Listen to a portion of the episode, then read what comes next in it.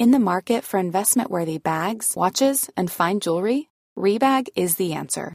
Rebag is a luxury resale platform where each piece is carefully inspected by experts to ensure quality and authenticity. Use Rebag to buy and sell finds from the world's top brands, including Louis Vuitton, Chanel, and Cartier. Head to Rebag.com to get 5% off your first purchase with code REBAGNEW. Shop today at Rebag.com. That's R E B A G.com. And use promo code REBAGNEW for 5% off your first purchase. I'm Sandra, and I'm just the professional your small business was looking for. But you didn't hire me because you didn't use LinkedIn jobs. LinkedIn has professionals you can't find anywhere else, including those who aren't actively looking for a new job but might be open to the perfect role, like me. In a given month, over 70% of LinkedIn users don't visit other leading job sites. So if you're not looking on LinkedIn, you'll miss out on great candidates like Sandra. Start hiring professionals like a professional. Post your free job on linkedin.com/achieve slash achieve today. When you're ready to pop the question, the last thing you want to do is second guess the ring. At Bluenile.com, you can design a one of a kind ring with the ease and convenience of shopping online. Choose your diamond and setting. When you find the one, you'll get it delivered right to your door. Go to Bluenile.com and use promo code LISTEN to get $50 off your purchase of $500 or more. That's code LISTEN at Bluenile.com for $50 off your purchase. Bluenile.com code LISTEN.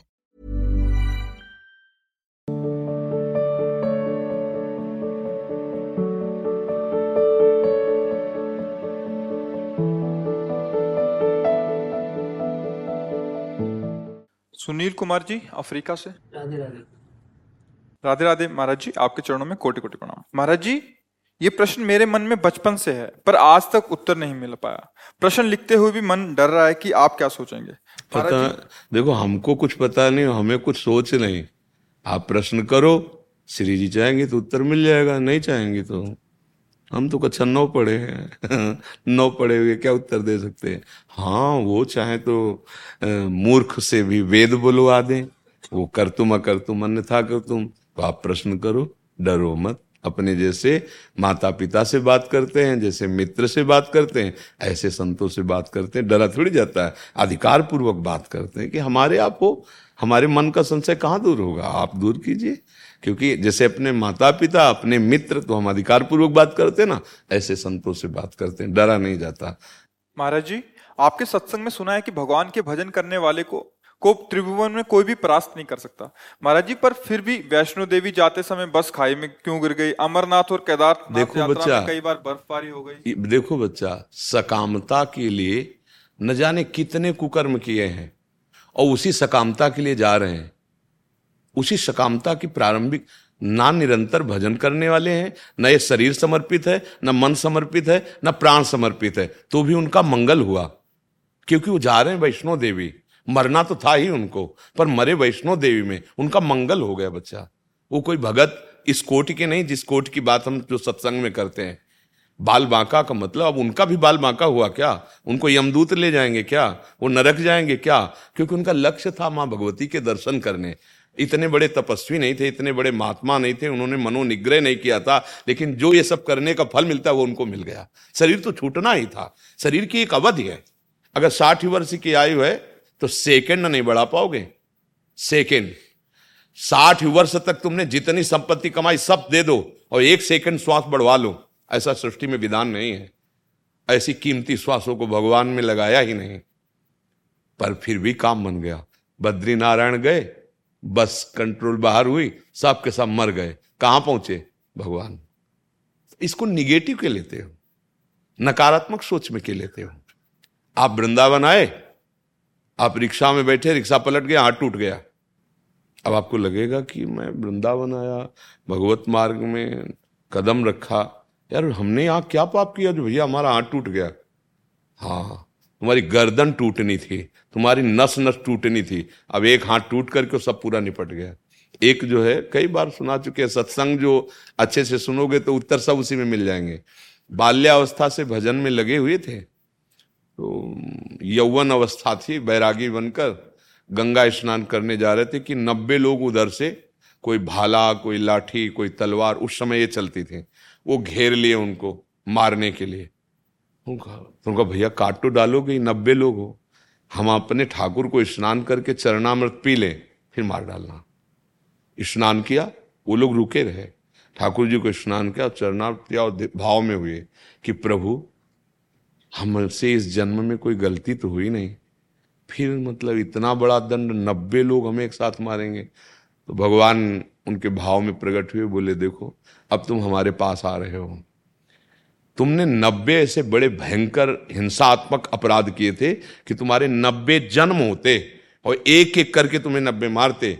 मेरे इसी जन्म के दस बीस वर्ष के भजन का प्रताप ये है कि नब्बे एक साथ मारेंगे, अब मारेंगे, बचोगे नहीं। अब पर तुम हमारे पास आ रहे हो और तुम्हें और कुछ नहीं हो। अनंत जन्मों का रजिस्टर नष्ट हो गया और सीधे भगवत प्राप्ति हुई, पर देखने में लगा कि नब्बे लोगों ने मिलकर भक्त की हिंसा कर दी। देखने में जो दृश्य, परिणाम परिणाम परिणाम देखा जाता है उसी को कहा जाता है बाल बांका नहीं कर सकता। परिणाम को। ऐसा संशय नहीं करना। देखो, जब हम भगवत पार्षद बनते हैं तो सामर्थ्य भी होती है। ध्यान देना। इसलिए बच्चा इस प्रश्न का समाधान निगेटिव में नहीं है पॉजिटिव में है। आपको समझ में आया? संतुष्ट हैं आप इस बात से? जी। अभय पांडे जी? जी राधे राधे महाराज जी आपके चरणों में कोटि कोटि प्रणाम। महाराज जी गीता में कहा गया है कि कर्म करो और फल की इच्छा ना करो परंतु बहुत प्रयास करने के बाद भी मन हमेशा फल हेतु प्रेरित करता देखो अज्ञान की धरा में फला, आसक्ति, सकामता, इसके बिना कुछ सोच ही नहीं सकता। जब अज्ञान की धरा होती है ना तो वो मतलब चाहे लाख उपदेश सुनो या पढ़ो, रंग नहीं आएगा। जब देहा, इतना भाव, देह भाव, देहाभिमान इतना बड़ा हुआ है कि हमें यही लगता है कि मैं शरीर हूँ। इंद्रियों की विलासता जो मन के साथ भोगों में लगता है, मेरा ही सुख है। अब बिना कामना को कदम भी नहीं रख सकता। वो निष्कामता या फल की आकांक्षा न रखकर, ये तो विवेकवानों का कार्य है। भगवान को कोई फल की थोड़ी ज़रूरत है, लेकिन जब अवतार लेते हैं तो अपने ही सिद्धांत के अनुसार चलते हैं, जो शास्त्र भगवान की वाणी है। वेदों की रचना किसी ने कही विभाग ज़रूर भगवान अवतार लेकर व्यास देव जी के रूप में किया। वेद अपौरुषेय है। स्वयं प्रकट है। जैसे भगवान का अवतार होता है, ऐसे वेद का अवतार हुआ। वेद किसी की रचना नहीं है। तो भगवान जब अवतार लेते हैं तो वेद के अनुसार, धर्म के अनुसार ही। अब धर्म का कितना स्वरूप कोई जानता है? जो नहीं जानते हैं, उनके ऊपर भी दोषारोपण करने की मलिनता रखते हैं हृदय में। तो ये जो सकामता है, ये देहाभिमान के कारण है देह भाव के कारण है। तो मूल जो हमारे को बंधन प्राप्त हुआ वो अहम ही है। संस्कृति मूल, शूल प्रदनाना सकल शोकदायक अभिमाना। अब ये सत्संग के द्वारा दूर होता है। जब हम खूब महापुरुषों के वचन सुनते हैं और ये सार बात समझ में आई कि सतत भगवत स्मृति ही हमारी अहम की मलिनता को शुद्ध कर सकती है। दूसरा कोई उपाय नहीं। अब आपको कामना करनी है कि मुझे हृदय पवित्र करना है। इसके लिए मुझे हर समय भगवान नाम, भगवत मंत्र, भगवत लीला कथा, भगवत रूप, गुरुदेव का रूप, गुरुदेव के वचन, ये हमारी स्मृति में चलना चाहिए। आप पहले चला के देखो, अगर इतने पे आ गए तो निष्कामता का राज्य हो जाएगा और सकामता को भस्म कर देगी। बिना भजन किए भैया, ये बातें हम लोग फर्राटेदार खूब कर सकते हैं, अध्यात्म की भी। पर बोध नहीं हो सकता। ज्ञान की बातें, भक्ति की बातें करना सरल है, लेकिन हृदय में भक्ति आना या बोध होना यह कठिन है। ये भजन से ही होता है, चाहे जिस मार्ग का पथिक हो। बिना भजन के उन्नति नहीं है। देखो, जो आद्य गुरु भगवान शंकराचार्य जी का मार्ग है, ये अभेद भक्ति है, अद्वैत सिद्धांत है। अहम ब्रह्मास्मि, इसकी अवस्था है। पर इसमें भी प्रत्येक पल प्रणों का जप है। अगर प्रणो जप रहित हो चिंतन रहित हो और जगत चिंतन हो रहा है तो स्थिति नहीं आएगी। स्थिति भोगों में ही रहेगी देह में ही रहेगी। तो फिर बात तो बनी नहीं ना। इतना बड़ा महिमा में सिद्धांत है अद्वैत सिद्धांत जिसमें पूरी सृष्टि समा गई मैं में। अनंत ब्रह्मांड समा गए मैं में। इतना उपासना का विस्तृत स्वरूप है कि मैं में पूरी सृष्टि समा गई। जो ब्रह्म, वो मैं तो सर्वम खलमिदम ब्रह्म।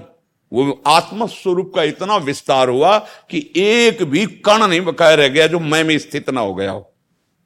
वो भी ये स्थिति प्राप्त होती गुरु चरण सेवा से और गुरु उपदिष्ट मंत्र नाम से। कोई भी सिद्धांत, क्योंकि गुरु कृपा से, उधर के भी सिद्धांत को भगवान शंकर की कृपा से जो समझा, बिना भजन के हमने देखा, किसी भी मार्ग के पथिक हो, शास्त्र का अनुभव नहीं कर सकते।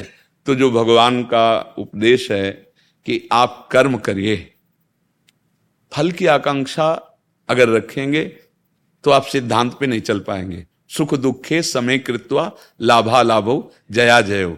ये कर्म योगी की स्थिति होती है। वो उसके फल में अगर आसक्त होगा तो स्थिति कैसे आएगी? तो इसीलिए हम कर्म और कर्म फल दोनों, हम कर्म फल तो नहीं त्याग पा रहे तो आप क्या करें? बहुत सरल उपाय। कर्म और कर्म फल दोनों भगवान को दे देते हैं। अब वो हमें क्या देते हैं? ये हमें धैर्य पूर्वक देखना है। धैर्य पूर्वक जैसे हम दही नहीं छोड़ सकते, पर हमारे रोग निवारण के लिए डॉक्टर वैद्य ने कहा, दही छोड़ना ही है।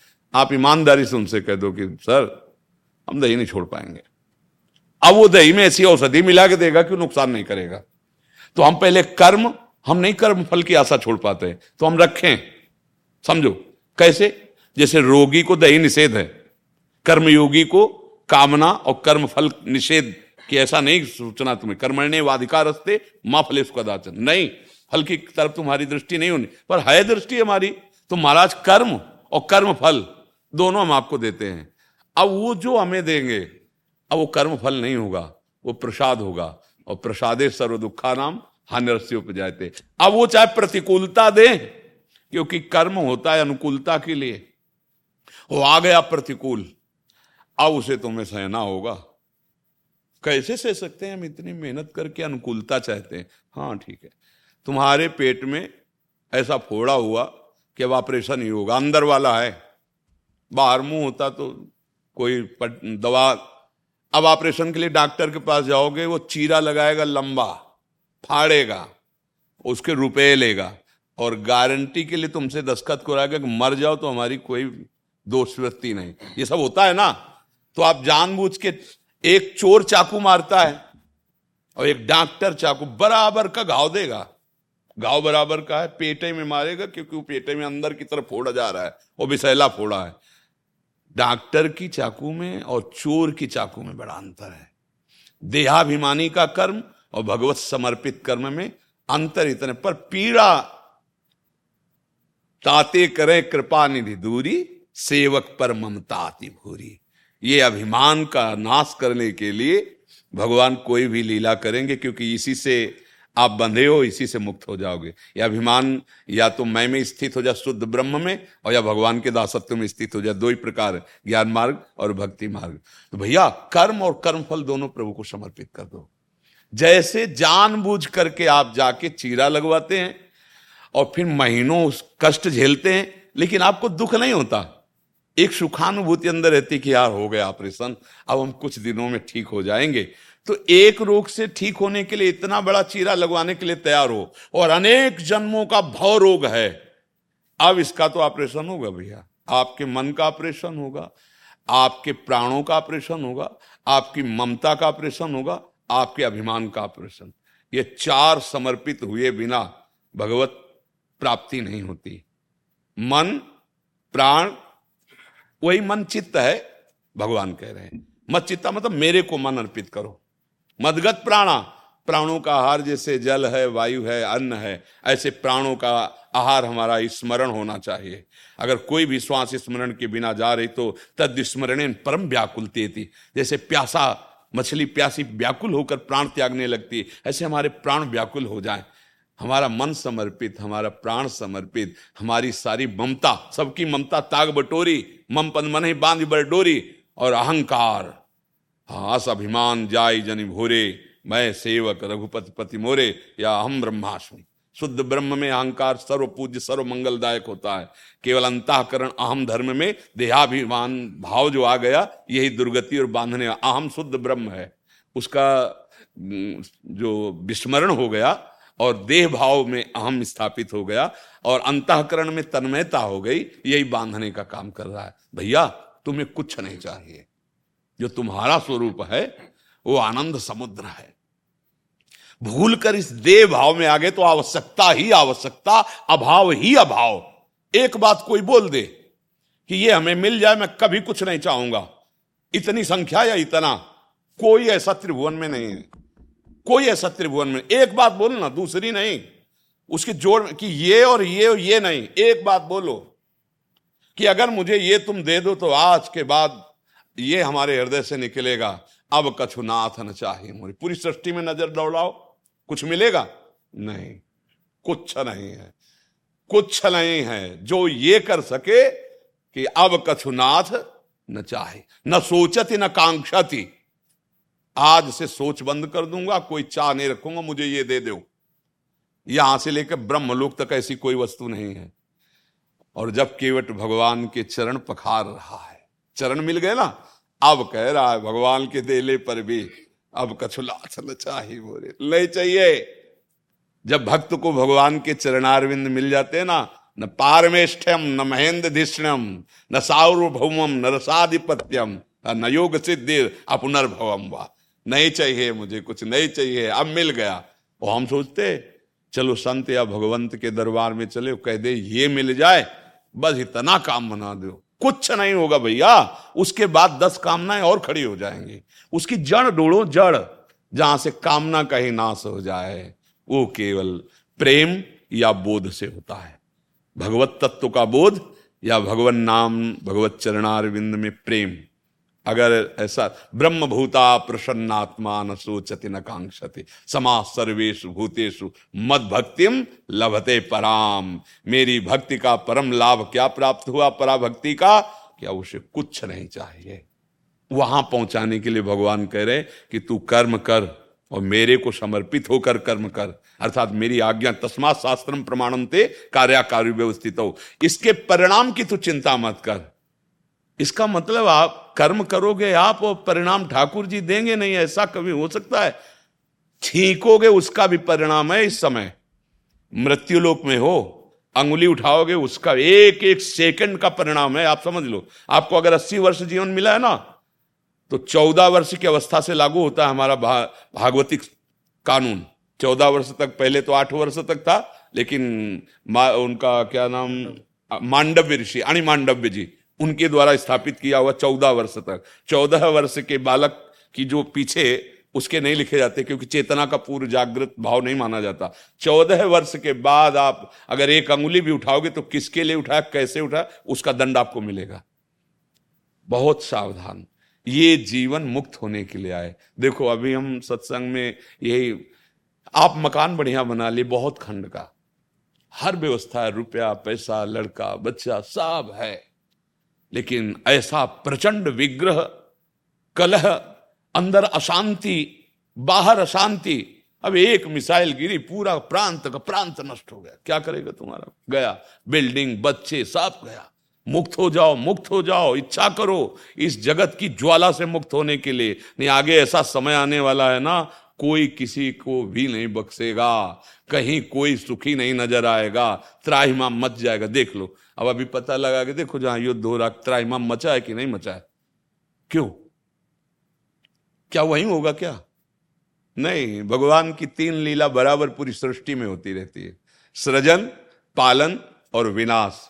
तो सृजन और पालन को तो देख लियो, विनाश के लिए कमर कस लो, और विनाश के बचने का एकमात्र उपाय है, मामे वे प्रपद्यंते माया में ताम तरंते श्री विश्वेश्वर पादाम्बुज दीर्घ नौका।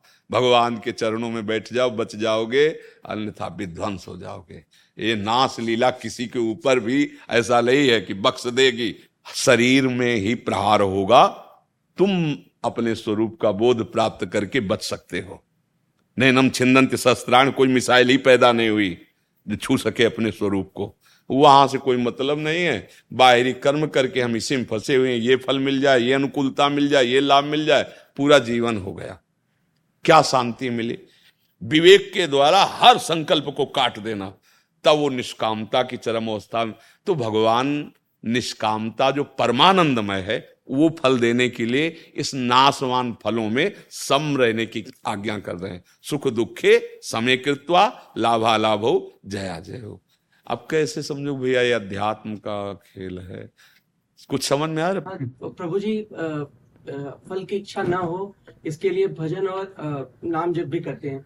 पर फिर ख्याल आता है कि इसके पीछे भी तो कोई इच्छा ही भैया जब कांटा गड़ जाता है ना इतना बड़ा तो वहाँ कोई ख्याल काम नहीं करता दूसरा फटाक से कांटा लेके उस कांटे को निकालते हैं दोनों को फेंक देते हैं। एक इच्छा सद इच्छा करो असद इच्छा का नाश करो फिर सद इच्छा में ऐसी पावर आती है कि कर्तत्व और भोक्तत्व भाव लय कर देती है। अब सद इच्छा भी गायब हो गई। कांटे से कांटा निकलता है। समझ रहे हो ये भी बात? इच्छा से उन इच्छाओं का दमन करो जो तुम्हें दुर्गति को पहुँचाने वाली है। सद इच्छा से असद इच्छा को मारो। और फिर अहम भगवान को समर्पित जब निर्मल हो जाता है तो शुभ इच्छाओं का भी अपने आप त्याग हो जाता है और शुभ अशुभ का त्यागी भगवत प्राप्त होता है। शुभ कर्म करने वाला स्वर्ग जाता है।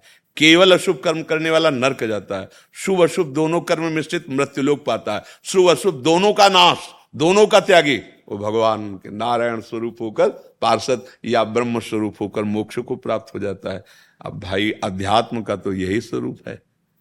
समझ गए ना? ये इच्छा बाधक नहीं है। यही इच्छा उन इच्छाओं का त्याग करवाएगी। भगवान नाम इच्छा, सुख प्राप्ति की इच्छा से ही पूरा जगत कर्म कर रहा है।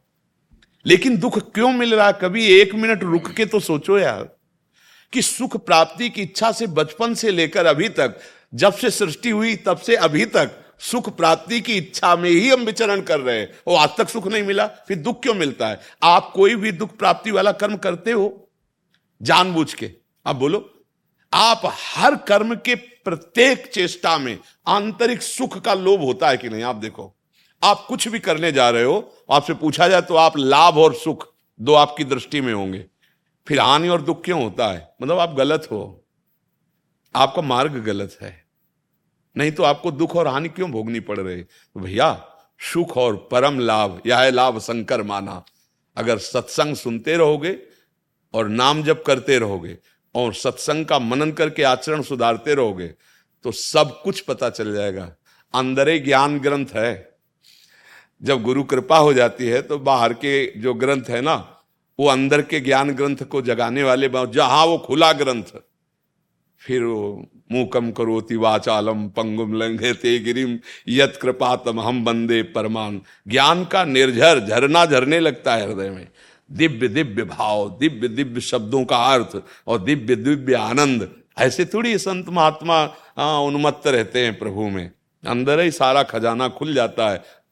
चाबी अंदर खोई है घर के और ढूँढने निकल गए पूरे प्रदेश में। ढूंढ पाओ लौट के जब घर आओगे तो चाबी घर ही में मिलेगी, चाहे जितना ढूंढ लो हे आनंद सिंधु के बच्चा, आनंद तुम्हारे हृदय में है। जब तक अंतर्मुख नहीं होगे, तब तक आनंद मिलेगा नहीं। विषय आनंद में दौड़ लो, जितना दौड़ लो। पूरे जीवन के जीवन लग गए, कुछ छात नहीं लगा। हम देखा, एक आए थे सज्जन, कह रहे थे, सब कुछ भगवान से हमें प्राप्त हुआ है। रुपया, पुत्र, जो जो चाहा है, अब भय लग रहा है। हमका किस बात बोले मरने का?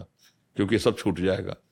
ये कई बार हमने सत्संग में, एकांतिक में कहा कि जैसे तुम किसी देश में भेजे जाओ जाओ अबुक देश में, ठीक है, पास बन गया। हर व्यवस्था आप वहाँ कमा लिए। बढ़िया मकान, दुल्हन, लड़का, बच्चा, रुपया, पैसा, एक बढ़िया गाड़ी, सम्मान, सब। सब कुछ छिन जाएगा। अब बताओ, ऐसे देश में तुम कमा के क्या करोगे? कैसा लगेगा तुम्हें? कैसा लगेगा अगर ऐसे देश में भेजा? हर सुविधा तुम्हें दे दी जाएगी। लेकिन जब लौटोगे वापस तो सब छीन लिया जाएगा। तो कैसा तुम्हारा मन रहेगा? ए, ये मृत्यु लोक है। यहाँ पास से आए हो। सत्तर वर्ष, अस्सी वर्ष, पचास वर्ष, पाँच वर्ष, दस वर्ष, पंद्रह वर्ष, छह महीने, नौ महीने, जितने, इतने ही पास है। और यहाँ ये तक छीन लिया जाता है। ये कपड़ा है। सब कुछ छीन लिया जाता है। फिर आप यहाँ से जब जाओगे ना, एक सीमा में हो, और जहाँ जाओगे तो सब छीन लेगा काल और मृत्यु। अब रह क्या गया? रह वो गया जो भगवत भजन के। इसीलिए कबीर दास जी जैसे महापुरुष कबीरा सब जग निर्धना, धनवंता नहीं कोई। और धनवंता सोई जानिए जाके राम नाम धन। अब समझ पाओ भैया तो समझ पाओ। चिल्ला चिल्ला के संत महापुरुष भगवान की इस आंतरिक जमूरा पूरा जादूगर का खेल जान जाता है। जो जादूगर का जमूरा होता है ना, वो पूरा रहस्य जान जाता है। ऐसे भगवान के जो निज जन है, भगवत स्वरूप संत जन, ये भगवान का सब रहस्य जान जाते हैं। और यह रहस्य रघुनाथ कर बेग न जाने कोई, और जो जाने रघुपति कृपा तो सपने मोह ना हो तो भैया हम कह रहे इच्छाएँ करो, अच्छी करो। अच्छी इच्छाओं से बुरी इच्छाओं को पहले दबाओ, उनको नष्ट करो। फिर अच्छी इच्छाएँ जब अच्छे अच्छे शुभ कर्म होते रहेंगे तो तुम्हारी बुद्धि निर्मल होने लगेगी। और निर्मल बुद्धि फिर इन शुभ कर्म के कर्ता भाव को भी आपसे हटवा देगी। और जहाँ कर्तत्व भाव हटा तो आप मोक्ष पद को प्राप्त हो गए। यदि भगवत मार्ग के पथिक हुए तो आप दासत्व को, प्रेम भाव को प्राप्त हो गए। जी। श्री राधा जी के और आप जी के चरणों में भी सदा भक्ति का रंग लगा अब आप सब तो पार्षद ही हैं प्रभु के। जैसे अपने लोग वेश धारण किए हैं तो अपना तो एक उद्देश्य ही केवल भजन है। भजन का स्वरूप है चिंतन। चित्त वृत्ति का इष्टाकार हर समय बना रहना। ये हम बैरागियों का परम धन है। बाहर से हम व्यवहार में भी लगे दिखाई दे सकते हैं। बाहर से व्यवहार के कार्य भी, क्योंकि भगवान जिस समय जिसको जैसी आज्ञा देते हैं, वैसे रहना होता है वही करना होता है। प्रभु आज्ञा, जेहिका जस आई सोते भांति, रहे सुख लाई अगर प्रभु ने आज्ञा किया कि आपको समाज में उतरना है, आपको तो करनी पड़ेगी। प्रभु की आज्ञा है। पर चिंतन ये हमारी तरफ़ की बात है। हमारा चिंतन आपसे नहीं हटेगा, चाहे कुछ भी कर लो प्रभु। कटवा दो एक एक अंग तो भी राधा राधा ही निकलेगा। आप नहीं। आपके सामने कोई भी प्रलोभन हमको आपसे हटा नहीं सकता। ये हम बैरागियों का दृढ़ अंदर से निष्ठा होनी चाहिए। एक तरफ़ त्रिभुवन का सब सुख, और एक तरफ़ भगवान के चरणारविंद। नहीं। नहीं, बस यही अंदर से ध्यान रखना है कि हमको रोका जाएगा, क्योंकि हम भगवत पार्षद हैं तो माया भी भगवान की है, वो अपने पार्षदों को भेजेगी, चेक करो। ये भगवत पार्षद जा रहा है, इसके अंदर भगवत निष्ठा कितनी है, आगे फैला देगी अपना स्वरूप। शब्द स्पर्श रूप रस गंध की बाज़ार फेंक देगी सामने। लेकिन नहीं, राम काज की ने बिन मोह कहा, हम मनोरंजन नहीं कर सकते। अय माया तू उनको फंसा सकती है जिसके हृदय में गुरु कृपा नहीं है, जिसके हृदय में ठाकुर चिंतन नहीं अब नहीं। राम काज की इन्हें बिन मोह कहा विश्रा हनुमान जी ने काले भगवान के कार्य के लिए निकले हैं। ना, प्राण त्याग सकते हैं। कुपंथ में कदम नहीं रख सकते। चिंतन नहीं छोड़ सकते। त्रिभुवन की राजलक्ष्मी देने पर भी जो भगवान के चिंतन को न छोड़े, वो भगवत पार्षद, वो महाभागवत। हम लोगों का परम धन है, अंदर ही अंदर। अपने प्रभु के चिंतन में। व्यवहार करते, बात करते, क्रियाएँ करते, चेष्टा करते, खाते, पीते, चलते, सब दिखाई देते हैं संत जन ऐसा लगता है कि हमें इनमें क्या अंतर है? बस यही अंतर है। तुम अंदर से संसार का चिंतन करते हो और वो संसार के स्वामी के चिंतन में रहते हैं। भगवान का चिंतन निरंतर। यही हम लोगों का तो धन है और यही हमारा जीवन है। यही हमारा नशा है। आशा बसन व्यसन ये नहीं। भगवत प्रेमी महात्माओं का नशा होता है। भगवत चर्चा करना, भगवत चिंतन में डूबे रहना, भगवत प्रसन्नता के लिए ही कोई चेष्टा करना। अब हमारी इंद्रियाँ बिकी हुई हैं। हमारा मन, हमारा तन, हमारा प्राण गुरुदेव को बिक चुका है। और बदले में गुरुदेव ने अपना सच्चिदानंद स्वरूप, युगल स्वरूप दिया है। अब हम इसी की सेवा में हैं। चलते, फिरते, उठते, बैठते, नाम चिंतन, रूप चिंतन, लीला चिंतन, सेवा चिंतन, यही हम बैरागियों का जीवन ही है। और गृहस्थों को जो भगवान ने सेवाएँ दी है, वो भगवान की ही पूजा है ऐसा मानकर नाम जप करे तो वही गति मिलेगी जो विरक्तों को मिलती है। क्योंकि दो मार्ग हैं, प्रवृत्ति मार्ग और निवृत्ति मार्ग। दोनों हरि की तरफ़ ले जाएँगे यदि अपने अपने मार्ग के अनुसार चला जाए। जी। सबसे बड़ी प्रसन्नता मुझे ये है स्वामी जी, मैं सुनता रहता हूँ। यूट्यूब पर भी लाइव सोशल मीडिया कि आप बहुत ज़्यादा भजन पर ही ज़ोर देते हैं, कि भजन ही सब कुछ है, कि दुनिया की वस्तु ना मांगो मेरे से आकर, भजन ही मांगो, सब कुछ मिल जाएगा। तो मैं, जे बड़ी कृपा है, भी ऐसा बिरले ही महापुरुष रह चुके हैं, जो ऐसा आदेश करते हैं। क्योंकि जब सार वस्तु पर विचार जाता है, हम कई बार विनोद में कहा है, अपने जैसे से, कि तुम एक वस्तु मांग लो। तुम मांगो एक वस्तु, दूसरी ना मांगना पड़े। अब बोलो तुम, क्या चाहते हो? दूसरी ना मांगना पड़े, जीवन में ना मांगना पड़े। बोलो, क्या चाहते हो? जैसे सबसे कहा है, चुप कोई नहीं बोले। उनमें जो सत्संगी वही कहते एकमात्र भगवान। हाँ तो सार बात निकल के आती कि यदि आप भजन करोगे तो आपको यहाँ भी सुख। हमारे आचार्य हरिवंश महाप्रभु कहते हैं, इह परलोक सकल सुख पावत। मेरी सो भैया कृष्ण गुण संत। और क्या हुआ कि इस शरीर का जन्म ब्राह्मण कुल में हुआ था। तो वहाँ सदाचार परायणता और संध्या बंदन आदि। तो बचपन से शास्त्रों का स्वाध्याय। अच्छा तेरह वर्ष, चौदह वर्ष की अवस्था में भगवत मार्ग में निकले तो ऐसे महात्माओं का संग मिला जो पूरे रिंच हर समय हा कसते रहे हा कसते रहे तो उससे सार बात समझ में आ गई कि जीवन का सार विषय भगवत प्राप्ति। वो फिर जैसे सभी जन आते हैं तो हमें लगता है मेरे भगवान इस रूप में आते हैं, प्रश्नकर्ता बन के तो सार बात है, आप अपने स्वरूप को समझो, आप भजन में लगो। ये भ्रम में मत रहो, ये हम इसलिए कहते ना, भ्रम में मत रहो कि तुम्हारे दुख कोई दूसरा दूर कर देगा। नहीं कर सकता। तुम कौन काहू के सुख दुख कर दाता निज कृत कर्म भोग सुन ब्राता तुम ऐसा करो कि दुखों को मिटाकर आनंद में कूद पड़ो। तुम कर सकते हो, दूसरा नहीं। हाँ दूसरा, जो कृपाल सदगुरुदेव संत हैं आचार्य जन वो राह बताते हैं। चलना तुम्हें पड़ेगा। कोई तुम्हारे दुख दूर दे दे, पैसा दे के तो त्रिभुवन में ऐसा आज तक कोई जादूगर पैदा नहीं हुआ। हाँ दुख दूर होने का उपाय संतजन बता रहे हैं। जो चाहत है नित्य सुख नित्य सुख।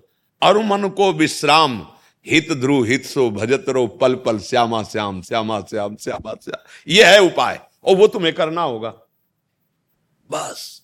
इस शरीर के राख से मुक्त हो जाओ, काम क्रोध विकारों से मुक्त हो जाओ, इससे मुक्त होने का अवसर मिला है। ये होगा तुम्हारे भजन से, तुम्हारे साधना से, तुम्हारे सदविचार से, इसीलिए इसी पर ज़ोर देते हैं। ये कोई कहता हमारी फैक्ट्री नहीं चलती, हमारा ये नहीं चलता तो भैया इस पर हम नहीं हाँ आप इस पर और विचार करो। जैसे महाराज हमारा रोग, बहुत बड़े बड़े अस्पताल हैं, डॉक्टर हैं, सर्जन उनसे सलाह लो। नहीं नहीं। हाँ हम भवरोग की बीमारी के सर्जन हैं, पक्का गारंटी से। भवरोग निवृत्ति के लिए मतलब सारे दुख की जड़ ही नष्ट हो जाएगी। अब आओ छोटे मोटे यहाँ डाल पत्ते नहीं काटे जाते। अगर दुख को जड़ मूल से मिटाना चाहते हो तो सत्संग सुनो, अध्यात्म मार्ग पे चलो, गंदे आचरणों का त्याग करो, भगवान का नाम जप करो, सदा के लिए सुखी हो जाओगे। देखो, मीरा जी नाच नाच के कह रहे हैं, पायो जी, पायो मैंने, राम रतन धन पायो, वस्तु अमूलक दी मेरे सतगुर, आ। नाच नाच के कह रहे हैं। तो आपको वही भी है। श्याम सुंदर मीरा जी के थोड़ी है। आपके भी हैं भगवान कह रहे हैं सब मम प्रिय सब मम उपजाए। आप भी भजन करो भजन ही दुख निवृत्ति का उपाय है। मयंक।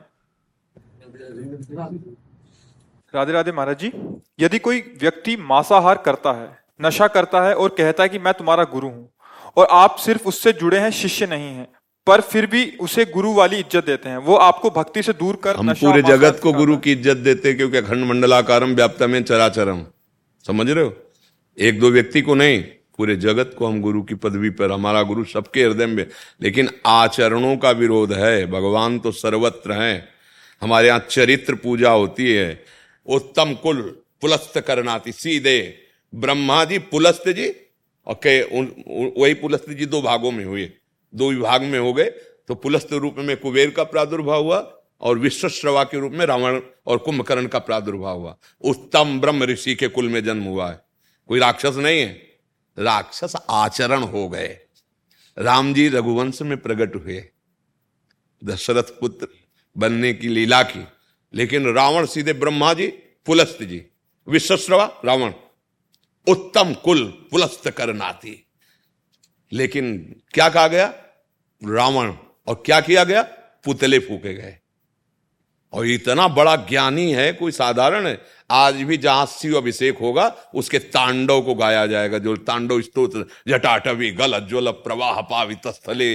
विचार करो, संस्कृत का भारी विद्वान, शास्त्रों का भारी विद्वान बल का, जिस लोक में जाकर भुजा ठोक देता, लोकपाल थर्रा के भाग जाते, चलत दसानन डोलत, अब बिचाओ मतलब क्या हुआ, चरित्र बिगड़ गया। हम सब में भगवत बुद्धि करते हैं, चरित्र इनको पास बैठने नहीं देंगे, सम्मान नहीं देंगे, देखना नहीं चाहेंगे, पर भाव हमारा भगवत भाव ही रहेगा। पर हम आचरण में नहीं। जैसे सांप में भगवत भाव है, लेकिन भागेंगे दूर। समझ? सिंह में भगवत भाव, लेकिन दूर भागेंगे। नहीं भागे? ये थोड़ी आ भगवान, आग में भी भगवान गले थोड़ी लगा लेंगे। दूर से काम, यही तो बुद्धि, यही तो ज्ञान होता है। सब में भगवान है, पर काम अब बिजली में भी भगवान है। देखो, आज सुख दे रहे नहीं? और तार काट के छुओ। अभी पता चल जाएगा कि भगवान का वो स्वरूप क्या है। हा, समझ ला है। जो शास्त्र विरुद्ध आचरण करता है, उसमें भगवान है, हम मानते हैं, पर हम उसके साथ व्यवहार नहीं कर सकते। हाँ अगर वो आके यहाँ बैठेगा मुट के चल देंगे। हम भले निंदा ना करें। अपमान न करें पर हम एक सेकंड ऐसे व्यक्ति के साथ नहीं बैठना चाहेंगे Hiring for your small business? If you're not looking for professionals on LinkedIn, you're looking in the wrong place. That's like looking for your car keys in a fish tank. LinkedIn helps you hire professionals you can't find anywhere else, even those who aren't actively searching for a new job but might be open to the perfect role. In a given month, over 70% of LinkedIn users don't even visit other leading job sites. So start looking in the right place. With LinkedIn, you can hire professionals like a professional. Post your free job on linkedin.com slash achieve today. Hi, I'm Daniel, founder of Pretty Litter. Cats and cat owners deserve better than any old-fashioned litter. That's why I teamed up with scientists and veterinarians to create Pretty Litter. Its innovative crystal formula has superior odor control and weighs up to 80% less than clay litter. Pretty Litter even monitors health by changing colors to help detect early signs of potential illness. It's the world's smartest kitty litter. Go to prettylitter.com and use code ACAST for 20% off your first order and a free cat toy. Terms and conditions apply. See site for details. जिसमें भगवान है पर वो आचरण गलत करता है समझ रहे हो ना चाहे वो कहीं भी बैठा हो कितनी भी ऊंचाई पे बैठा हो नहीं ऐसे ऐसे में गुरु तत्व का अपमान तो नहीं होगा इन्होंने लिखा ऐसे में गुरु तत्व का अपमान या अपराध। तो हम कह तो रहे हैं, हमारे गुरु तो सम्मर विराजमान है, लेकिन जहाँ आचरण आचरणहीनता दिखाई दे रही है, हम एक क्षण नहीं बैठेंगे, एक क्षण भी आदर नहीं करेंगे। समझ रहे हो ना? हाँ इस चक्कर में न रहे कि वैष्णव है, और अगर वो गलत हमारे साथ व्यवहार करता है, गलत आचरण करता है तो वो तो वैष्णव अपराध लग जाएगा, ऐसा नहीं है। हनुमान जी ने उठा के पटक दिया, जान से मार डाला काल वो कालनेमी को। बना था ना? साधु बाबा बना था ना? संत वेश रखा था। और बुलाया, जय श्री राम, जय श्री राम हनुमान जी के सब भगत है भाई, अब इसको कैसे ऊपर से लांग के जाए, प्रणाम करे एक बार। उसने कहा, अभी तुम्हारी बुद्धि ज्ञान को प्राप्त नहीं। बोले, जी महाराज। बोले, जाओ नहा के आओ गुरुदेव गुरु मंत्र देंगे तो तुम्हें ज्ञान हो जाएगा। बोले, अब आज्ञा का क्योंकि नाम ले रहा है, साधु वेश में भगवान ने मकरी से कहलवा दिया कि ये साधु नहीं है। और राम राम भी कह रहा था, और साधु वेश भी रखे था। हाँ हनुमान जी ने उड़ाक पटक दिया, जान से मार डाला। तो क्या हनुमान जी नहीं जानते क्या कि सब में राम जी है? उनको ज्ञान की कमी, ज्ञानी नाम अग्रगण्यम, लेकिन क्या स्वागत किया? पूछ में लपेट करके, पटक मारा, जान से मारा, जय श्री राम, उड़ के चल ए, हा, भगवान सब में हैं, पर चरित्रहीनता दिखाने पर हम अंदर से भाव रखेंगे, ऐसे भगवान से संबंध नहीं रखेंगे, और ये ही हमें भगवत मार्ग में आगे बढ़ाएगा। समदर्शिना, वर्तिना नहीं है। विद्या विनय संपन्ने, ब्राह्मणे गव्यस्तनी सुनीच सुपाके चा, पंडिता सम दर्शिना हाँ इसलिए बहुत व्यवहार हमको तभी हाँ सब में भगवान है, पर हम संतों को भगवान से अधिक क्यों मानते हैं?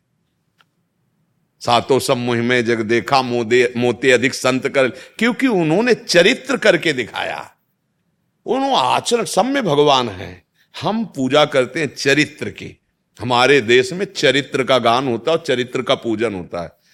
अगर चरित्र ठीक नहीं है तो आप कितने कुछ, हम भगवान नहीं मान रहे इससे बढ़ और क्या होगा? पर हम आपका संग नहीं करेंगे, आपसे वार्ता नहीं करेंगे हाँ आपकी निंदा भी नहीं करेंगे हम। क्यों अपनी वाणी गंदी करें? छोड़ो। जाके संग कुमति मति उपजय करत भजन में भंग तजोरे मन हरि विमुखन को संग दूसरे का मांस खाने वाला कोई सदविचार वाला हो सकता है। मुझे हाँ भ्रमित है। भ्रमित है, कोई भी हो सकता है। लेकिन दूसरे का मांस खाने वाला कोई सदविचारी मदिरा पान करने वाला कोई सदविचारी या सदमार्ग पे चलने वाला, ये सब पाखंड की बातें हैं। ऐसा नहीं हो सकता। हाँ अपने को पीड़ा देकर दूसरों को सुख देना ये सतमार्ग के पथिकों का ये भोले भाले पशुओं की हत्या करके खाना ये राक्षसों का काम है सतमार्ग के पथिकों का नहीं है। मदिरा पीना बेविचार करना ये आ, बढ़ेगा ये बढ़ेगा। और ये माना जाएगा ये सिद्ध पुरुष है। माना जाएगा कलयुग है कलयुग माना जाएगा। पाखंड की पूजा होगी सच्चे लोगों को धक्का लगा दिया जाएगा। ये कलयुग है अगर सच्चाई से चलना है तो भगवान के वचन तस्मा शास्त्रम प्रमाणम ते। कार्या अकार्यो व्यवस्थित। शास्त्र के अनुसार चरित्र की परीक्षा करो पहले। ठीक है चरित्र अब संग करो। चरित्र ठीक नहीं है तो ठीक नहीं। वाणी में कुछ और, चरित्र में कुछ और, मन में कुछ और, इसे ही कहते हैं असाधु। जिसकी वाणी में वही, जिसका चरित्र वही, और जिसके मन में वही, उसी को साधु कहते हैं। तो शास्त्र में कहीं ऐसा तो हमने नहीं लिखा पाया। सदाचारी पुरुष मांच वक्षण करे, मदिरा पिए बेविचार ये तो दुराचारी के लक्षण है। तो दुराचारी का त्याग करना शास्त्र की आज्ञा है, और स्वयं भगवान आ जाए तो इस रूप में तो भी हम नहीं बात करेंगे। आपके सिद्धांत के खिलाफ आपका आना है। हम नहीं स्वीकार करेंगे। हमारे यहाँ सनातन धर्म में नहीं स्वीकार किया गया। धर्म के पूर्वक चलो आचरण पवित्र करो।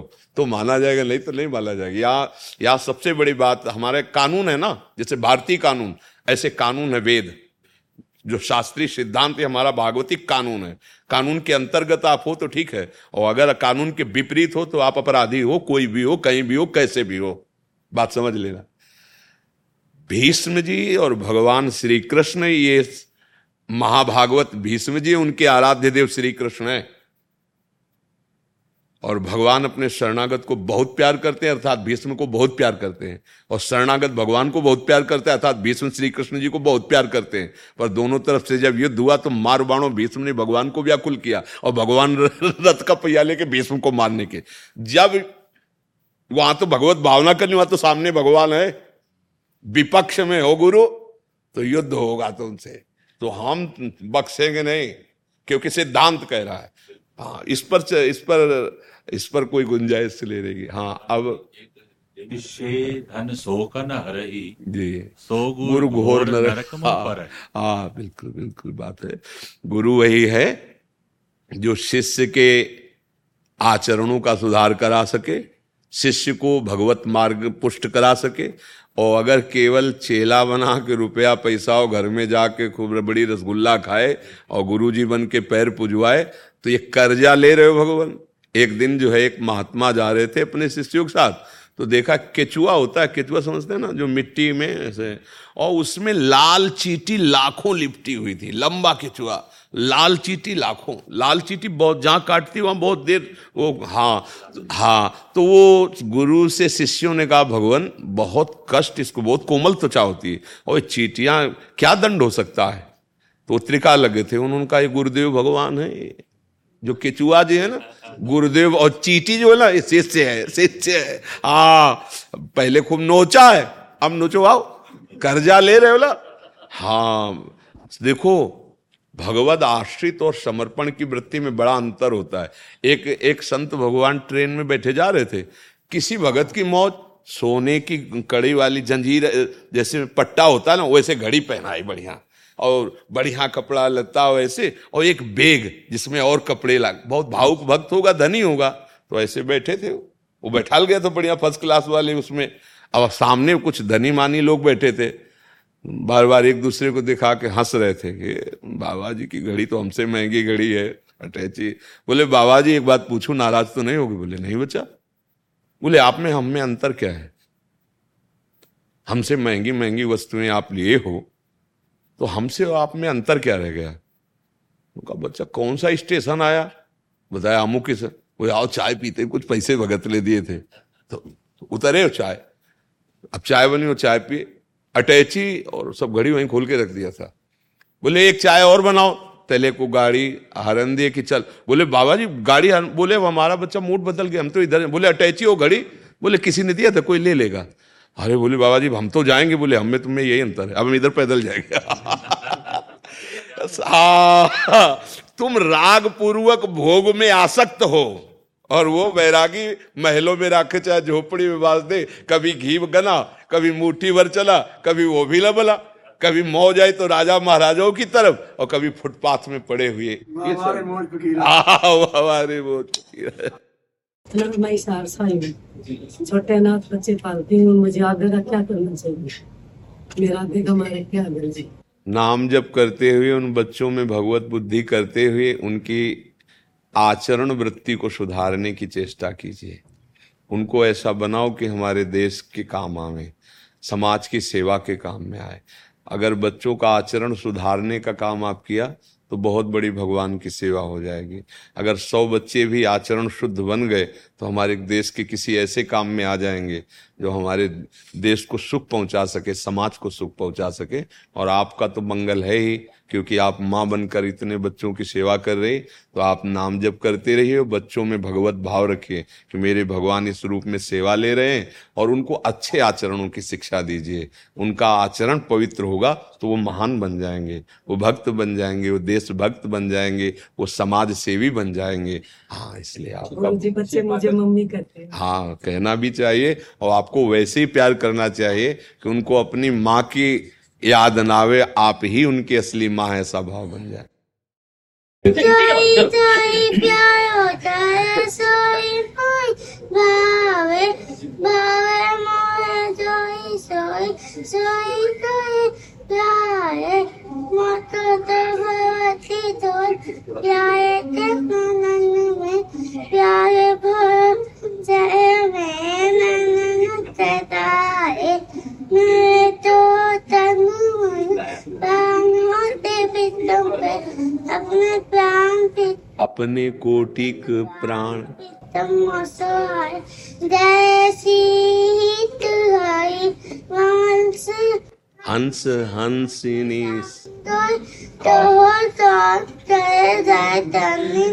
हंसिनी श्री हितहारी। बस, बहुत सुंदर, बहुत। फिर तुम कभी और आके सुना देना।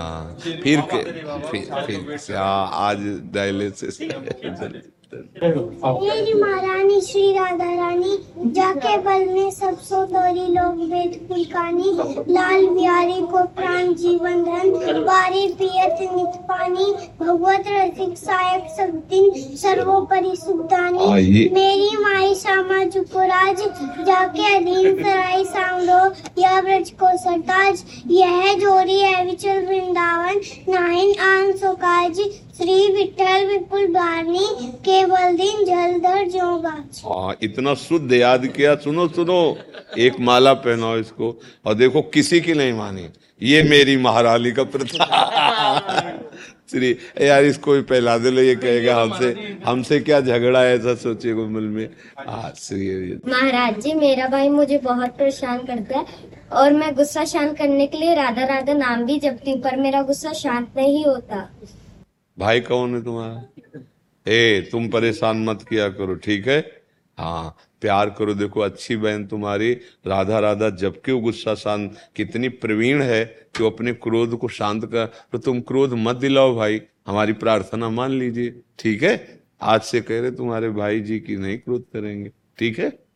बहुत सुंदर, बहुत अच्छा लगा, इतनी बच्ची हो कि तुम क्रोध मिटाना चाहते हो, बहुत अच्छे बहुत अच्छे हाँ। इस माला से हम राधा रानी और ठाकुर जी का जाप करते हैं। उस माला से हम भगवती का जाप कर सकते हाँ। एक, एक ही बात। वैसे अगर कर सको तो लाल चंदन की जो माला है वो आद्या शक्ति की और तुलसी की माला राधा किशोरी की। ऐसा कर महाराज जी मैं मणिपुर से आया हूँ। शांति के लिए कृपा प्रार्थना कीजिए। एक एक मिनट। देखो जब तक भगवान का आश्रय और अध्यात्म का विस्तार नहीं होगा, तब तक ये द्रोह खत्म नहीं होता। अंदर का द्रोह, समाज का द्रोह, जहाँ कहीं देखो द्रोह ही द्रोह का मतलब तो जो हिंसा होती है, वो द्रोह से होती है। जितनी भी भड़काऊ अंदर हमारी वृत्तियाँ हैं, वासनात्मक वृत्तियाँ हैं, वही सर्वनाश की तरफ़ बढ़ती चली जा रही हैं। एक धर्म वाला दूसरे धर्म का नाश कर रहा है एक पड़ोसी दूसरे पड़ोसी से द्रोह कर रहा है एक प्रांत दूसरे प्रांत से एक देश दूसरे देश। भाई जब तक भगवान का आश्रय नहीं होगा जब तक अध्यात्म को नहीं समझा जाएगा अब बहुत मुश्किल है। शांति आज मैं आपसे विनती कर सकता हूँ आज पाँच महीने से परेशान। हाँ बिल आप समझो पाँच महीने से नहीं हम तो पूरे जीवन में इसी बात से परेशान है कि हमारा विश्व हमारा देश हमारा प्रांत का प्रांत जो बर्बादी की तरफ़ जा रहा है। पहले था कि युद्ध के लिए आमंत्रण होता था सेनाएँ, जब घर बैठे मिसाइल दाग दिए तो का विध्वंस मचेगा देखना। जो पापाचरण बढ़ रहा है, ये जो नीच आचरणों की वृद्धि हो रही है, ये समाज का सर्वनाश करेगा देखना। अब कैसे अकेले कौन करे? आप अपने को नहीं सुधारे रहे आप अपने को नहीं सुधारे रहे आप अपने को नहीं सुधारे। रहे हम सब चाहते हैं दुनिया सुधर जाए पर हम खुद अपने को सुधारना नहीं चाहते। तो देखो द्रोह फैल रहा है। भाई भाई से द्रोह फैल रहा है। एक घर में द्रोह फैल रहा है एक गाँव में द्रोह फैल रहा है एक प्रांत में। हमारा ही देश है मणिपुर। अपने ही देश के अपने ही देशवासी अपने आप को नष्ट कर रहे हैं। कैसे संभाला जा सके? जब तक बुद्धि शुद्ध नहीं होगी तब तक ये बहुत द्रोह फैला हुआ है। अब इसके लिए आप भी भगवान से प्रार्थना करें। करने के लिए इतनी दूर से आपके पास आए। इसीलिए हम बोल पड़े। हाँ। विजय प्रकाश मिश्र जी अनीता मिश्र जी। गुरु जी प्रणाम। गुरुदेव हमारे पुत्र के 2020 में 21 वर्ष की आयु में असामायिक निधन के पश्चात से हमारा ध्यान सर्वदा उसी में रहता है। हम ऐसा क्या करें कि उसकी मुक्ति हो जाए और हमें भी मोह का ना एक चित्र केतु नाम के राजा हुए हैं, श्रीमद भागवत में कथा आई है। श्री देवर, श्री नारद जी और अंगिरा जी बहुत उनको प्यार करते थे। बिना बुलाए गए तो बहुत चिंतित बैठे थे। उनका, राजन, हम तो तुम्हें भगवदानंद का उपदेश देने आए हैं। तुम चिंतित क्यों हो? बोले, मत देना उपदेश महाराज। मुझे भगवदानंद का उपदेश नहीं, मुझे पुत्र चाहिए। उसे बोले, तुम्हारे भाग्य में पुत्र सुख लिखा नहीं है। तुम्हारे कर्म ऐसे रहे हैं। बहुत सी रानियाँ एक भी संतान नहीं। और वो इसीलिए ब्याह करते गए थे कि राजा थे, उनका अधिकार था। श्रीमद भागवत में कथा है। तो वो जब देखा बहुत हट कर रहे तो उन्होंने कहा, पुत्र होगा, पर हर्ष और शोक दोनों प्रदान करने वाला होगा। अब उनको ये शब्द याद नहीं, दिखाई नहीं दिया। उन ज्ञान तो अपरीत है मोह के कारण। तो पुत्र होगा इतना, बस वो सुन के आनंदित है। पुत्र हुआ बड़ी रानी से। अब राजा का हर ध्यान, हर वृत्ति वही पुत्र में, क्योंकि मुहाविष्ट। तो जहाँ राज दरबार से खाली होते, सीधे उसी महल को जाते। और रानियों की तरफ़ देखना भी नहीं। उन्होंने आपस में विचार किया कि बहन, ये तो बहुत है, हमारे दुर्भाग्य हो गए, एक तो संतान ही नहीं हुई, और दूसरी बात, जब से उसके संतान बड़ी के हुई तो बोलना, हंसना, खेलना तो बाजा नहीं, देखते भी नहीं। बोले, पुत्र ही है हम सबका दुश्मन। तो धायमा जो थी ना, उसको अनुकूल किया और बहुत ही हलाहल जहर चटा दो जाके दूध के साथ सो गया वो। पूरा शरीर नीला। अब जो दूसरी धायमा थी, वहाँ तो राज दरबार में बहुत सी सेविकाएँ वो चिल्लाई तो रानी दौड़ कर आई जो सबसे बड़ी थी। देखा, श्याम शरीर का रंग जहर का असर वैद्यों से चिक कराया प्राण रही तो आप तो राजा के होश उड़ गए। पछाड़ खाते हुए, चिल्लाते हुए, रोते हुए आए और लड़के के चरण पकड़ के छाती से लगाते हुए बिलाप! देवर्षि नारद जी, अंगिरा जी आ गए जब वो बहुत विकल थे और कहा, राजन, हम आपसे कहा था कि आपके भाग्य में पुत्र सुख नहीं तो बोले, महाराज, उपदेश नहीं। हमें पुत्र चाहिए पुत्र। बोले हम बुला देते हैं, अभी बुलाते हैं। सामर्थ्यशाली धनराज को आदेश किया कि थोड़ी देर के लिए इस जीवात्मा को अपने कैद से छोड़िए यमपास से मुक्त कीजिए। तुरंत का ही समय था किसी योनि में तो गए नहीं थे तो तुरंत हाजिर उनसे कहा कि नारद जी को तो सब त्रिकालज्ञ है, अंगिरा जी भी त्रिकालज्ञ उन्होंने कहा, देखो तुम्हारे पिताजी कितना तुम्हें प्रेम कर रहे हैं, तुम इस शरीर में आ जाओ, हम भी दान देख लेंगे। नारद जी ने कहा, अरे बोले, महाराज, आप क्यों विनोद करते हमारा बाप है। कितनी बार हमारी पत्नी बना, कितनी बार बेटा बना, कितनी बार, अरे ये व्यापार कितने जन्मों से चल रहा है। ये कोई बाप है अपने स्वार्थ को रो रहा। जो ही उसके प्रवचन हुए ना, उनका प्रभु नहीं चाहिए पुत्र। फिर मंत्र दिया और ऐसी उपासना की कि भगवान संकर्षण का साक्षात्कार किया, पर थोड़ा गलती हो गई, भगवान शिव के साथ अभद्र व्यवहार करने से वही वृत्तासुर के रूप में प्रकट हुए, क्योंकि भगवान शंकर की महिमा को जानते नहीं थे। भगवती अम्बा विराजमान थी और वो प्रवचन, तब उन्होंने विमान पे चढ़े चढ़े आए थे। यही होता है मतलब अहंकार का पूरा समर्पण प्रेमी महापुरुषों, गुरुजनों की चरण सेवा इसीलिए कही गई। ध्रुव जी ने पद मिलने पर भी यही प्रभु से मांगा कि मुझे अपने महाभागवतों का संग दीजिए। जब पद मिला ना तो एक जलन हुई। कि अगर कहीं महाप्रेमियों का संग निरंतर हुआ होता तो मैं भगवान की सेवा माँगता, भगवान से अलग कोई पद नहीं माँगता। तो ये बात, हृदय में हमारे भगवान के प्रति प्रियता जगे, सत्संग सुनो, ना कोई किसी का पुत्र है, ना कोई किसी की पत्नी, ना कोई किसी का पिता है, ना कोई किसी का पति है। ये थोड़ी देर के लिए माया के नाटक में हम आप स्त्री पुरुष का वेश धारण करके आए हैं, अपना काम बना लो। अगर चित्त वृत्ति मोहाविष्ट रहेगी तो जिस भगवत प्राप्ति के लिए भरत जी महाराज अपने राज्य, अपनी राजरानियों का त्याग करके आए, वही ममता थोड़ी सी हिरन में हो गई तो अगला जन्म हिरन का हो गया। हमारी तुम्हारी क्या दुर्दशा होगी जो ममता का जाल फैला हुआ है? इसलिए कोई किसी का पुत्र नहीं है। गृहस्थी में रहते हुए भगवत प्राप्ति तभी होती जब पुत्र में भगवत भाव, पति में भगवत भाव, पत्नी में भगवत भाव भगवत भाव में ये द्वेष, ये नाना प्रकार की गंदगी नहीं होती। उसको सुख पहुंचाना होता है। अच्छा आप जितने दिन नरसिंह मेहता का जब पुत्र अंतर्ध्यान में प्राण निकल गए तो करताल लेके नाचे। लोगों ने कहा कि मतलब रोना चाहिए। बोले, रोए वो, जो हरि का ना हो। हम तो हरि के हैं। आए थे इतने दिन अपने स्वरूप की लीला की वो चले गए। उनकी वस्तु अपना देखे। हमें तो और स्वतंत्रता हो गई। अब रात दिन भजन करेंगे, हमें कोई चिंता नहीं। आपने, जैसे मुनीम है, फैक्ट्री का, एक मालिक का स्वरूप समझो उसे मुनीम को। स्वरूप, लेकिन वो मालिक नहीं है। और अगर मालिक बन बैठे तो दंड का अधिकारी हो जाएगा ना। तो तुम्हारा घर, तुम्हारा शरीर, तुम्हारे संबंधी, ये सब भगवान की रचना है कि तुम्हारी रचना है? भगवान की है ना? आपने क्या मान लिया? आप उस मायाधीश को भूलकर अपने को मायापति मान बैठे आस्तिकता नष्ट हो जाएगी, ऐसी माया है। बहुत बहुत सावधान। केवल नाटक, जगन नाटक वही भवा गोपाल शास्त्र नाम में भगवान। केवल ये मंच सजा है प्यारे, और आप भूल से खेलना चाह गए। तो खेलने में उतर गए, खेलते खेलते, ऐसे खेल में उतर गए कि तुम भूल ही गए कि हम रोल कर रहे हैं। रोल को सत्य मान लिया, स्वांग को सत्य मान लिया फिर बंदी बना लिए जाओगे सत्य। स्वांग को स्वांग नहीं रहने दिया। और सत्य में आ गए राग द्वेष में, लड़ाई झगड़े में।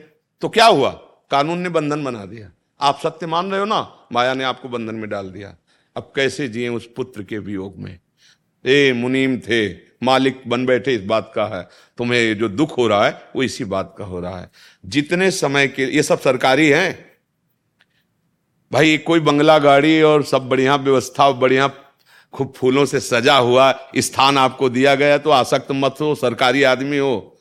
ये बंगला गाड़ी सरकारी है, कभी भी बदल दे ए फ़ोन आया, आप, आपका ट्रांसफ़र।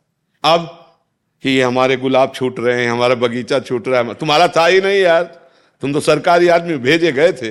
तो ऐसे ही है, तुम्हें जो कुछ मिला ना गाड़ी, बंगला, शरीर और संबंध सब, ये भगवान के द्वारा दिए गए हैं। और भगवत प्राप्ति के लिए मिले हैं। भगवान से तो कोई मतलब नहीं रह गया। आप मालिक बन बैठे हो तो फिर भोगना पड़ेगा। इसी अज्ञान का दंड मिलता है। तिनकर काल रूप में भ्राता।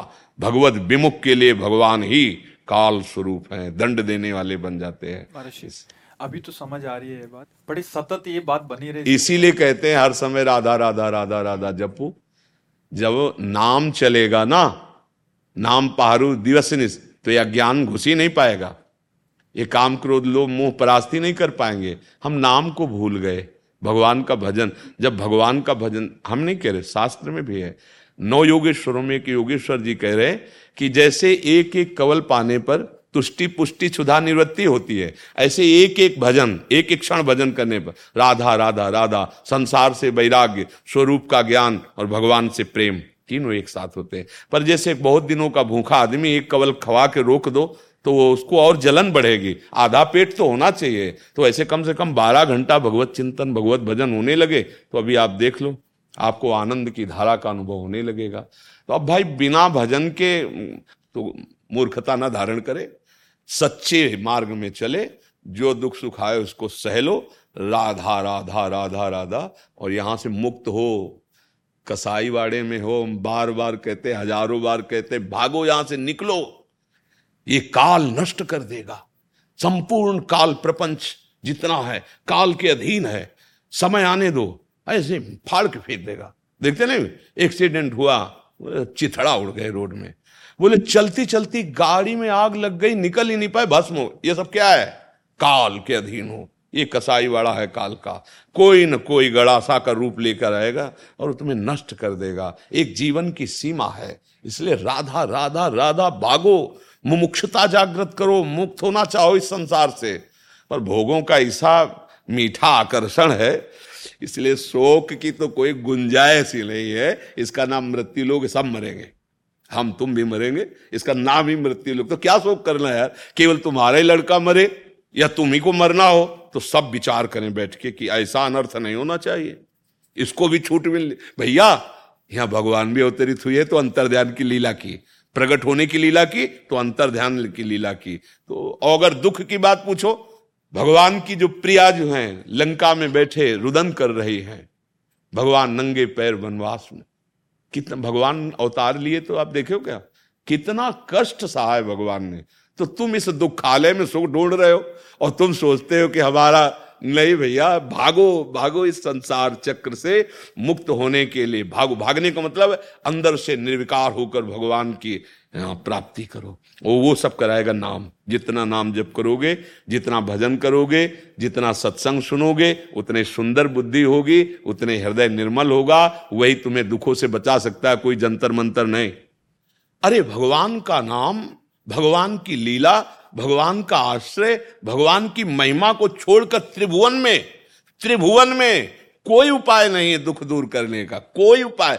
तब लगी कुशल न जीव कहूँ, सपने हूँ मन विश्राम, जब लगी भजत न राम को शोक धाम तजिका राम राम, कृष्ण कृष्ण, हरि हरि, नारायण, राधा राधा राधा, जो आपको प्रिय लगे, जो गुरुदेव ने दिया है खूब नाम जप करो, यही ज्ञान विज्ञान प्रकट कर देगा, यही इस माया से बद, नाम लेत भव सिंधु सुखाही।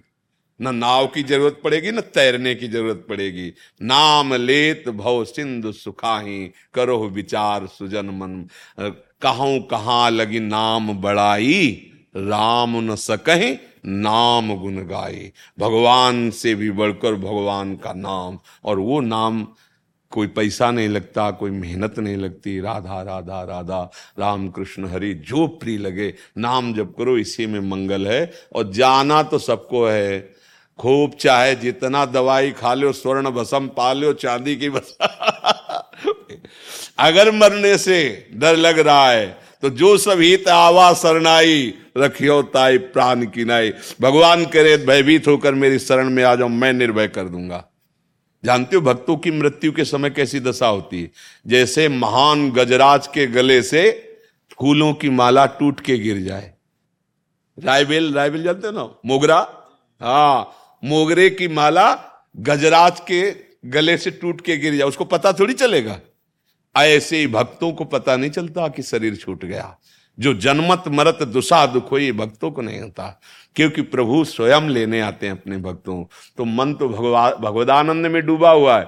शरीर को पहले ही वो छोड़े हुए थे, अब लीलावत छूट गया। जैसे सांप को अपनी केतुल छोड़ने में कोई कष्ट नहीं होता, जैसे नया वस्त्र प्राप्त होने पर पुराने सड़े वस्त्र को त्यागने के लिए कोई हमारे अंदर कष्ट नहीं होता। ऐसे ही भक्त को अपने शरीर त्यागने में कोई कष्ट, मृत्यु उसके लिए आनंद होती है, मृत्यु महोत्सव होती है। और भगवान कहते सब कुछ हरण करने वालों में मृत्यु मैं हूँ तो मृत्यु रूप से स्वयं भगवान वैसे सबका अपहरण कर रहे हैं, पर भक्त के लिए भयावा नहीं, प्रेमी रूप रख कर आते हैं। तो इसलिए नाम जप करो भगवद आश्रित रखो।